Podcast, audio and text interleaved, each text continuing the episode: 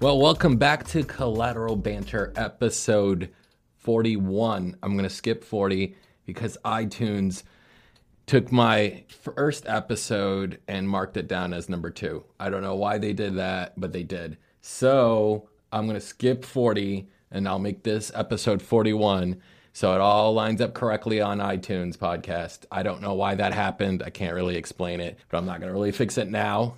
I've been away for a little bit in case people haven't realized that. I had some time off and did some reading, was doing other projects that I'm working on, was busy at work. So yeah, that that's what I've been up to. But in the meantime, ooh, so many great things happening in America. It's just per- globally, oof, oof. Can it get any better? Can the chaos get any better? That's my question to people. Can the chaos get better? I don't know. I don't know. Maybe, maybe not. I don't know. In case people are wondering, I'm being sarcastic here. I tend to do that. I tend to do that actually quite a lot. I'm oftentimes sarcastic. That's that's just who I am. So I've been recording this podcast now for a year. I'm just blown away by how much I have talked about impending doom that is at present and coming for us and how right I've been. I go back to an episode I did nine months ago or so about the global economy and the chaos that is merging from it. I mean, we're here. We're here. We're already there. It, the chaos and the global economy is here, and people should be prepared what we are about to encounter. Uh, everybody's already pricing in a recession. People are talking about economic slowdowns. No, it will be a recession. America has now been growing for the past 10 years consecutively. The markets and businesses are already starting to cut back. So, look, can I predict if it will be a recession, which is two consecutive quarters of contraction, economic contraction? I don't know, but I'm going to bet on it. I think we're we're beginning to see fractures in the global economy begin to grow, right? We've seen these fractures now for a while. And everybody talks about China, but that's not the only fracture. And I'm going to mention a few others. But China is a big one. Trump was threatening tariffs. China threatens retaliations, won't buy agriculture goods from the United States, willing to put tariffs on American goods and cancel orders. They have weapons too. They can also devalue their currency, which they did, which uh, gives them leverage in exports and makes American imports into China more expensive. It's um, quite a clever move. They're having their own economic difficulties. Um, I, I got to say something about Hong Kong because just uh, I don't know how that's going to end, but it is certainly uh, a brewing crisis for the Chinese, and uh, they don't want to send in the military and crack down. I think that those images would tarnish China's reputation globally. It would scare away foreign investors. It could hurt China economically. But if the Chinese have to play the card, I don't see why they wouldn't. So uh, I think if they feel like you're going to shut down traffic or the airports and cause economic damage, they're willing to use that card. And they already have military installations inside Hong Kong. But it's pretty incredible, actually. The one of the groups uh, I actually wanted to interview a while back um, on the podcast, uh, but I didn't get a chance to email them. Um, and obviously now it's too late. But I, I am interested about those groups in China that those groups in China that are are fighting for civil liberties and so far just basic civil liberties in Hong Kong. I haven't seen too many ask for independence completely from China. So they're asking to maintain their status as an independent uh, entity within China. And and they have slowly lost civil liberties throughout the years. And I think this is one of those crises that um, will be difficult to manage. But creating chaos is what is going on around the world, and I'm sure uh, this just adds to the feud between the United States and China. Um, that there is an open rebellion in Hong Kong um, for against Chinese uh, authority, and that has interesting implications into North Korea. But okay, so that is the global economy uh, today uh, in terms of China and the United States. But people are forgetting that Brexit is upon us. Okay. And the date for that is coming up uh, the end of October, October 31st. And right now, if we were to listen to the headlines and listen to the politicians talking both out of the European Union and Boris Johnson, um, it's going to happen. And it will be a hard Brexit. It will be a no deal Brexit. I don't think the Europeans are going to blink on this one. They might go into meetings late September, early October, but they hold all the cards, right? They don't care what happens to Great Britain. They're going to think Great Britain's the ones that's going to pay the the most uh, economically if they do a hard Brexit, no deal Brexit. So they're still the largest economy globally in the world. They're still the largest economy in the world. And they don't care that UK is the one leaving uh, on a no deal Brexit right? Uh, there will be uh, chaos from that, right? Imported goods into the UK will have to go through inspections, customs. Um, we'll see what happens there. Already, I saw the headlines here is the UK economy is contracting uh, for the first time uh, since the uh, Great Recession of 2008. Um, and you also have begun to see a slowdown, actually, a recession in Germany, um, which obviously has implications for Europe. Um, look, there there are a lot of things happening globally that people should be worried about. I I think this is going to have a major impact on these far right wing populist governments. Um, they might double down on their rhetoric, but if they're governing today and we go through another recession, they might get the blame for it. You'll see internal feuds within the far right. Some are not pushing in hard enough to the right. Other ones think the answers is pushing more to the center. And you'll see that same fracture that's been happening to the elites happen to these uh, right wing populist governments.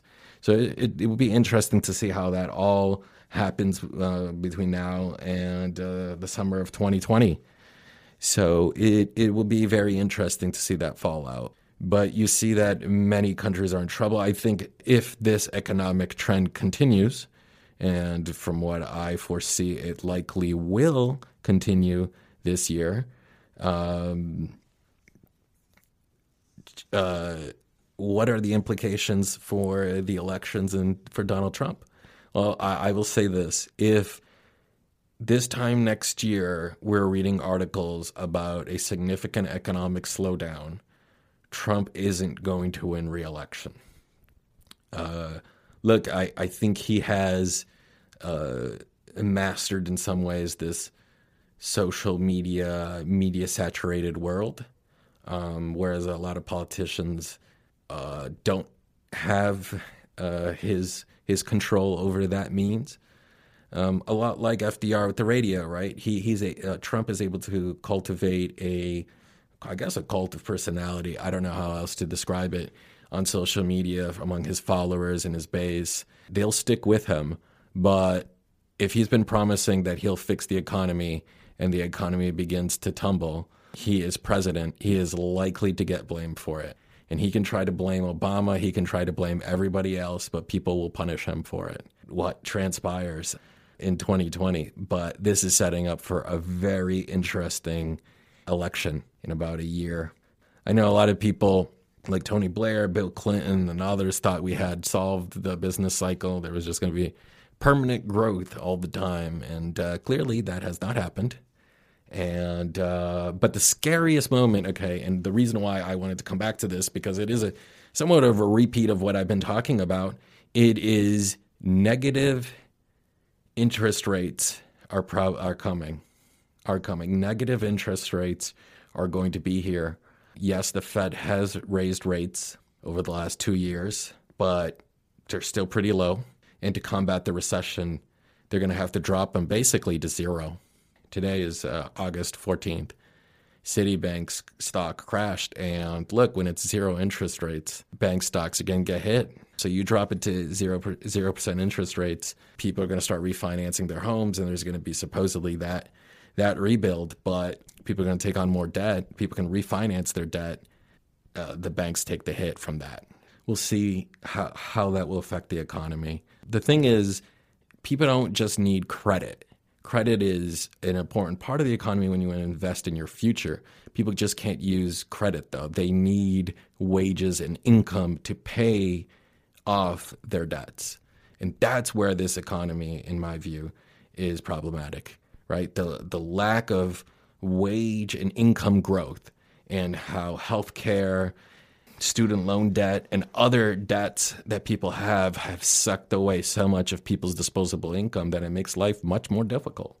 And look, previous generations had heavily subsidized, nearly free university, could work a summer job and pay tuition fees and books uh, with a summer job. Now, the cost of universities, there's no way you can do that. No way look, uh, you, it's hard to compare to the past, but some generations had it much easier uh, than than the current generation. So yeah, it's it will be an exciting uh, year. I think. Uh, expect the unexpected. Expect things to unravel. I don't know if this is going to sound terrible, but I'll, I'll say it, and it could impact me very very negatively. I could lose my job, but I hope the economy tumbles. I'll say it. I hope the economy suffers. If that's what it takes to remove these conservative populist radicals from power, then I'm not hoping that people lose their jobs because the cost in the human life is terrible. People become depressed. People might not return to the workforce. But society today still hasn't dealt with the structural changes that are going on, right? Not just what Andrew Yang is talking about with the universal basic income, although that should be part of a larger conversation, but the institutions that exact that exist today are not dealing with the trauma and the issues that our societies encounter in real life. And I think that is part of the overall political economic crisis that we're seeing, right? And what do I mean by that? What the institutions haven't adapted. It's like, look, people are dropping out of the labor force, right? We have a low labor participation rate, right? People aren't just losing their jobs and feeling confident that they can come back and work a job, right? People are losing their jobs and then either not finding a job or applying for a job and making a third less, a half less. There's a significant pool of Americans that aren't able to make enough money. I, I heard on the radio today from a guy who offers financial advice to callers who call in. He talked about 58% of Americans, he said, essentially were broke. They would have to sell something if they incurred a $400 debt. I mean, people are barely holding on. And I argue it's been this attack on labor. It's a thing that we did, and you were rewarded for it. You weren't necessarily going to make you know, $250,000 unless you were, I don't know, a well paid scientist or a high powered lawyer out of New York or something like that. I mean, most people in America, you know, I actually can find this statistic here. Most people in America are making less than what, $30,000, $40,000 a year. That's how people are surviving. And as the cost of living increases, right? Everything in cities, even in rural areas, things are, you're not earning as much. And yes, things are cheaper. But if you're not earning as much, you know, as the cost of a local uh, university, things have become more expensive. There's been incurred costs. Now, you would hopefully have people be smart about their money and save here and save there. But truthfully, people don't know exactly where to cut.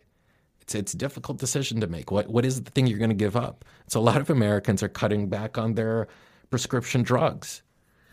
And look, uh, clearly, I'm in favor of that. I'm in favor of cutting down the prescription drug prices by having Medicare negotiate prices, import them from Canada as well.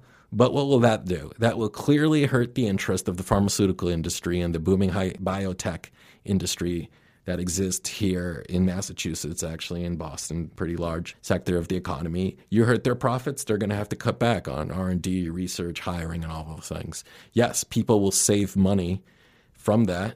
That's a positive thing, but at the same time, those are profits that are lost.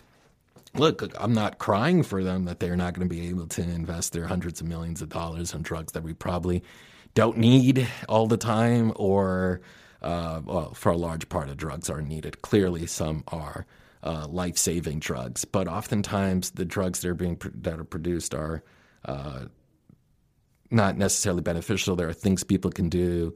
Um, lifestyle changes, right? That that's the difficulty of it. People don't want to sacrifice and make changes that are oftentimes difficult. That doesn't mean that every drug that people are taking is um, bad for them, or if they made lifestyle changes, they could fix it. No, there's obviously a, a issue that goes on in people's lives that they cannot control, that are genetic or other traumas they've suffered in life, and medication saves their life. I know that. That's clear. That's basic.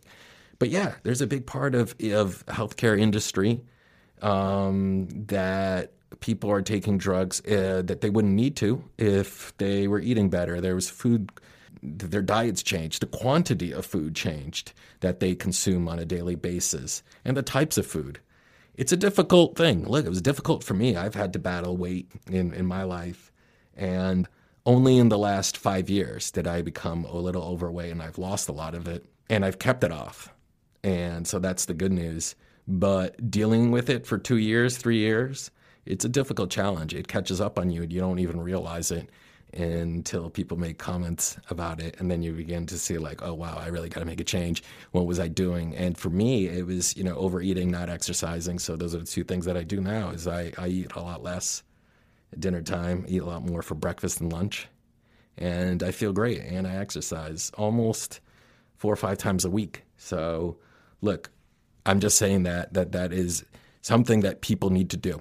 Now, here's the thing: Americans are overworked, underpaid, and they don't have time to exercise and do all those things. Which is why a program like the universal basic income that somebody is talking about would be beneficial to people. I don't think it would solve all their problems because $1,000 a month doesn't go a long way unless you're frugal and smart, especially if you live in the cities or even most of the suburbs. But it does offer people a does offer a, eh, some base support in case people want to work not full time but part time. Maybe more people would come to the market, uh, but come back to the labor market and find a part time job, maybe that pays well. Plus, they get the universal basic income maybe they're happy about it. I mean, I think that that's what been that's what the results are. And also, people can work full time and still get the universal basic income. And look, I, worry it, people are going to use the universal basic income to eliminate all the other social programs that are needed, and that that won't fix the problems. But I think that that's been an appeal to those who are on the more conservative leaning route that think that hey, why don't we just combine this and give people just cash? look, in some ways, negative interest rates would be very close to giving people cash. People have talked about helicopter money, just throwing money at a helicopter, just giving people money to stimulate consumption. And it all depends on who you're giving it to. I think that's been pretty well established. If you give people tax cuts and they're already wealthy and rich, they're likely to save it. They're likely, they don't need to spend it on current needs. And so, yeah, targeting large sections of America, 150 million Americans, and giving them back money or giving them higher wages, not just the minimum wage, but higher wages overall, tax credits or however how, however way you can do it to give people back money that they've been working harder and harder for and earning less, which has been of more than a 40 plus year, nearly 50 year struggle in America since the 70s. It, it's really traumatized, I think, the American uh, worker, consumer. And you've seen the changes in technology, right? As fewer people work unionized jobs where their wages are higher and they get, you know, yearly increases. People are working Uberized jobs. People are working, you know, whenever they want, but there's a lot less pay, there's a lot less job security, and there's a lot less pension and retirement savings. And so they, they've created a class of people that are on the brink. And I think when you have that as a society and you have a recession, you're going to get significant blowback that people I think this recession will will change people's culture and outlook on life. And maybe I, I would have been saying the same thing had been had I been podcasting in 2008. But I think, look, the look, I, I will cite this again, and I cited this last time when I was talking about the global economy. And this is an article from CNBC. So you know it's not being just published by some radical outlet. This is the business press, which I read constantly on a daily basis Forbes, Bloomberg, CNBC, whatever it takes here's something I, I, read, and it caught my eye when it was first said that JP Morgan's top quant warns next crisis to feature flash crashes and social upheaval not seen since 1968. Again, that is just his opinion, and uh, he could be wrong about that. But I, I think things are been so bent out of shape I think people feel like uh, things need to change. And I think the next recession will cause uh, processes that are already underway to accelerate. And look, things that people are don't expect to to have been part of the political lexicon. Um, a person like Bernie Sanders before 2008, I don't think he would have gotten the popular appeal, but now he does. And a lot of his ideas now have become mainstream because I think the elites fear about what's going on in the world today. So yeah, I, I again, I just want people. This article by the J.P. Morgan top quant guy warning about social upheaval not seen since 1968 was published in September 5th of 2018. So yeah, it's about a year old. Look, I, I think people need to set, need to realize that things are changing uh, rapidly, and people should be prepared for it. But I just want to let people know August 15th, I will have another episode and I will have a guest on the show. So I appreciate you listening.